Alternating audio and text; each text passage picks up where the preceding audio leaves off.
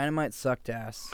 Dynamite. Terrible. Fucking Don't even- terrible. Don't don't even like say it ex- in an exciting manner, Rody. Like dynamite Yeah, it was, No. sucked. I It like that. It doesn't, I doesn't I know. deserve I that. like the follow up, but Yeah. god damn, that was just. Oh my god. it was.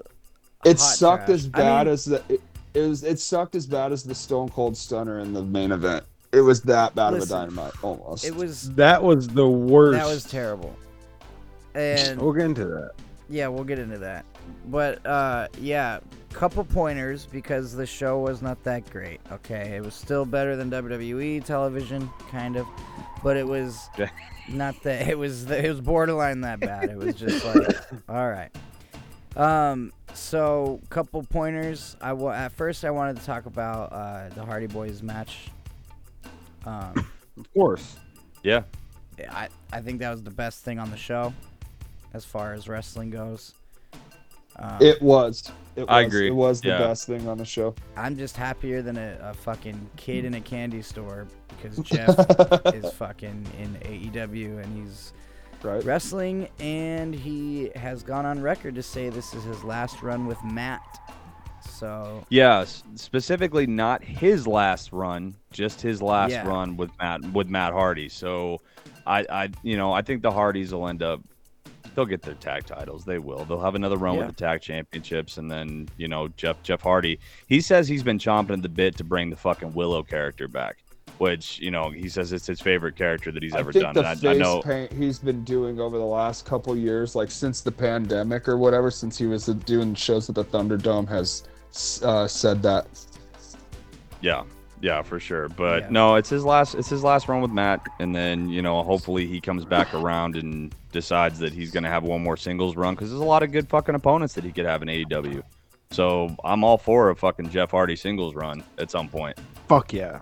One thou well. I think uh, it would be cool for Matt Hardy's last match to be against Jeff. I think that would be really cool. Yeah. Throwing it back to 2002 and shit. Yep. Oh, two. Yeah, throwing it way back. It was like 07, I think. That comment is so funny, dude. Why do you dance on your instead of going straight to save your brother? 02 and 06 or 09. yeah, it was 09. That was what it was. 02 Yeah. and 09, yeah. I feel like we're- Thunder I feel- no women's champion. Uh, Red Velvet cannot cut a promo to save her fucking life, dude. Awful. That was just the worst promo I've ever heard in my entire life, dude. It was so Yeah. bad. Uh, the women's match was pretty cool, but I feel like Thunder Rosa kind of gave it away that she was winning on Busted Open when she was like already crying and just like talking about how much it meant to her and stuff. Well, she's I, an I get it. It was a very, so. I get it was a very emotional, you know, thing. Well, and the, it- the fucking it's entrance, exciting.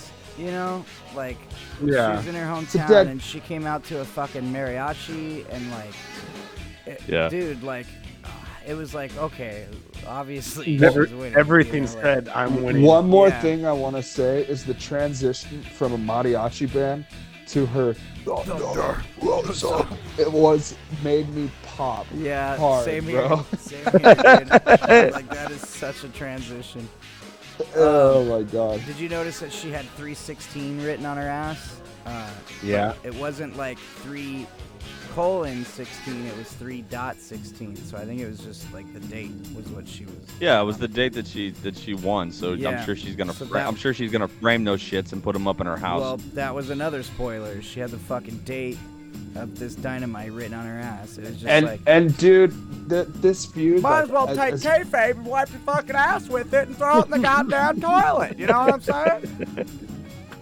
dude. Hold on, Jim and Cornette one turned more- into Dr. Phil, but I don't know. Dude, one more thing I want to throw out there before I'm over talking about this is uh uh He's what over was I it. gonna say yeah My bad. Jer- Jericho Appreciation Society. she Oh, no fuck she you. I we'll talk about that but she she just like she gave it away too much oh here's what I was gonna say there wasn't a lot of heat built up between these two uh, right before the match I, I get it it's this long-term storytelling Yeah. thing but right towards uh, Yeah, the end, like- like, I guess, say the last couple months, it just hasn't really had like a whole lot of. Didn't Remember a didn't- year ago? Like, remember that really hard right now for this match. Like, I do appreciate it- it- long-term storytelling, but I feel like they might have drugged that one out a little bit too long. Maybe Thunder Rosa should have won it at Revolution. That might have gotten over better. It just didn't have the juice, man. Didn't have the juice, and that's really what it is, dude. Fucking was just missing the juice. They didn't Something have the juice that that- fucking MJF and uh, CM Punk had.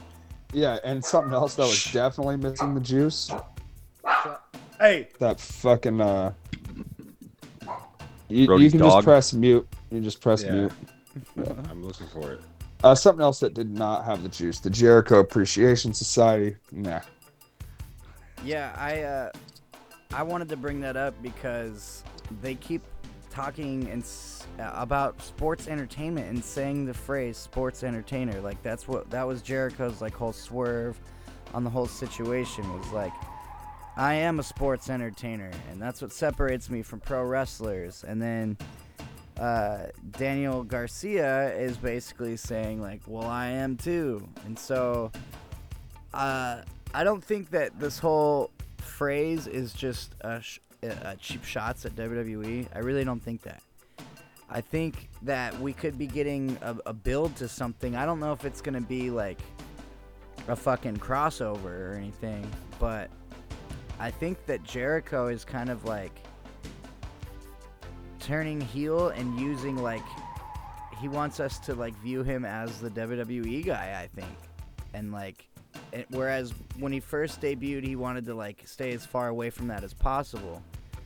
But now I think he, he wants us to associate it him with you know WWE and sports entertainment. But it could go further than that too. I mean, we could see full on crossovers. Who knows? Like he could This is a- go and this do deals with Vince or something. It's kind of an opportunity for him to bring Y2J back without actually bringing Y2J back. You know what I mean? Like fucking, because I mean, obviously you're not gonna. He's not gonna walk out to walls. You know, it's it's not gonna happen. Um, I'm I'm pretty sure that's one of the few things that WWE actually does own. So Yeah. he's not. You know, he can't come out to walls, but you get maybe a version of the Y2J character, which wouldn't be wouldn't be terrible. You know. Yeah.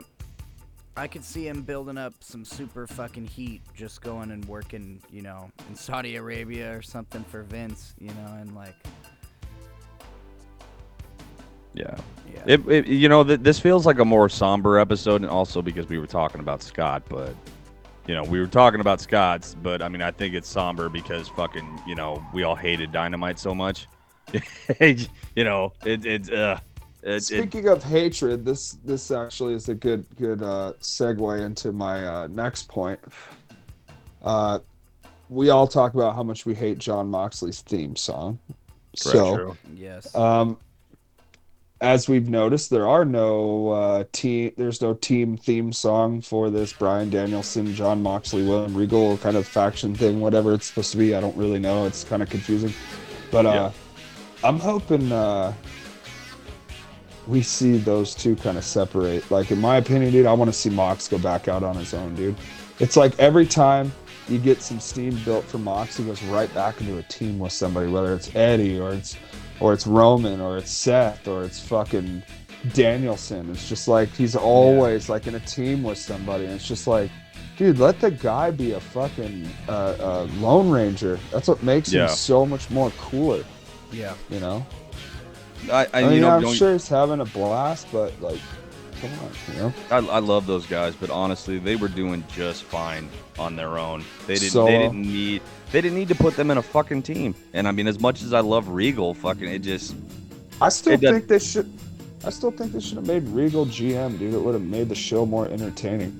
yeah would Yep. have been better. Have him come out like once on the show, like maybe a backstage segment, but like just like instead of Tony Khan talking all the time, have William Regal talk, dude. People get That's what they excited be over doing. that shit. We'll see. yeah. We'll see where it goes.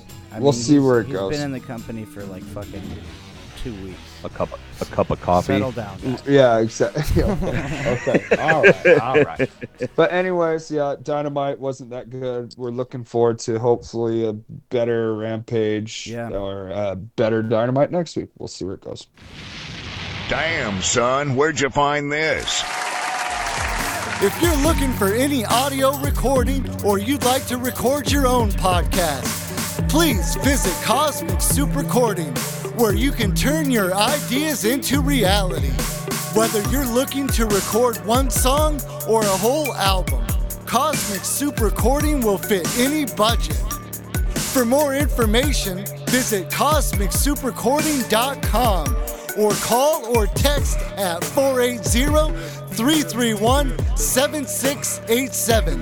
That's 480 331 SOUP. Also available on all social media. Cosmic Soup Recording is located in Phoenix, Arizona, near 24th Street and Thomas. Call now for a free quote or to book your session today.